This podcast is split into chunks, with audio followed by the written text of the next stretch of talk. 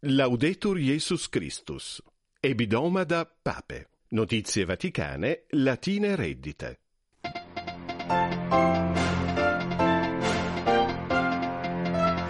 Papa Franciscus, primo die anibis millesimi vicesimi quarti, de nuo pacem exerte appellat. In missa sancte Dei genitricis, pontifex omnes adhortatur, ut fabri simus unitatis. In catechesi altera de vicis et virtutibus Franciscus alte meditatur circa spirituale certamen, quod vite tempore Christianus quisque obit. Publici iuris factus est nuncius televisificus cum intentione precis pape promense Januario. Franciscus a populo Dei petit ut pro dono diversitatis in ecclesia deprecetur.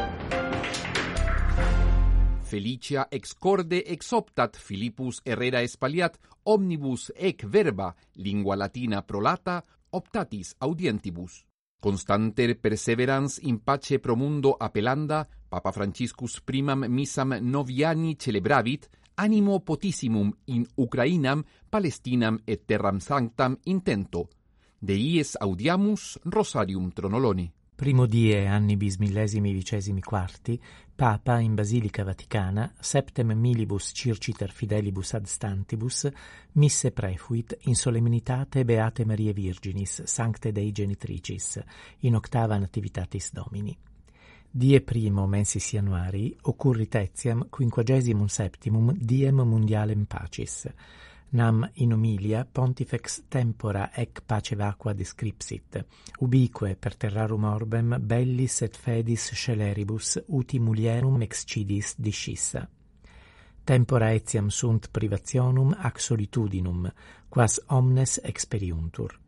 Hoc coram dilacerato mundo Franciscus adortatus est, ut ad dominam nostram Mariam oculos convertentes, fabri fiamus unitatis Post missam papa salutazione evangelicam recitavit, mentem intendens ad populos, qui bello laborant, ed fideles omnes adurtatus est, ut auctores pacis sint singulis novi anni diebus. Alteram catechesim de vitiis et virtutibus abuit Papa Franciscus feria quarta preterita in aula Pauli VI.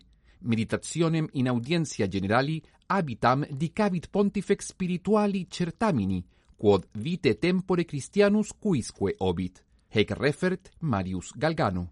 Unius quisque Christi fidelis vita spiritualis neque pacifica est, neque provocationibus vacua perseverans autem postulat certamen.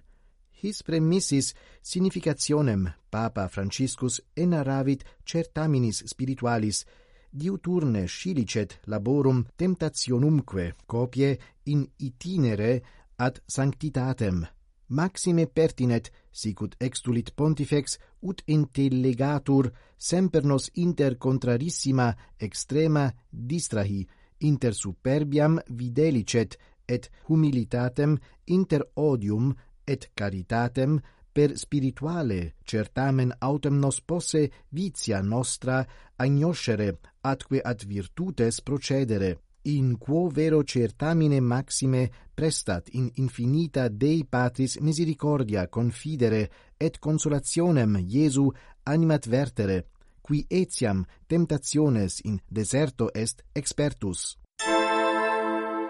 Innunzio televisifico quem rete mondiale precis diffudit cum intentionibus promense Januario Papa Franciscus a populo Dei petsit, qui suplex exoraret pro varietate in ecclesia, seu ut morum traditorum varietas tamquam Dei donum agnosceretur, non contentionum causa.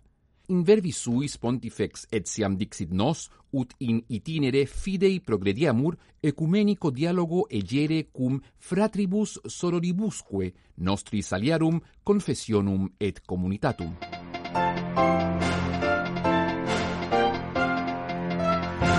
Ec odie dicenda putavimus, gratias agentes de animis vestris in nostras notitias conversis. Proxima hebdomada conveniemus, Deo favente.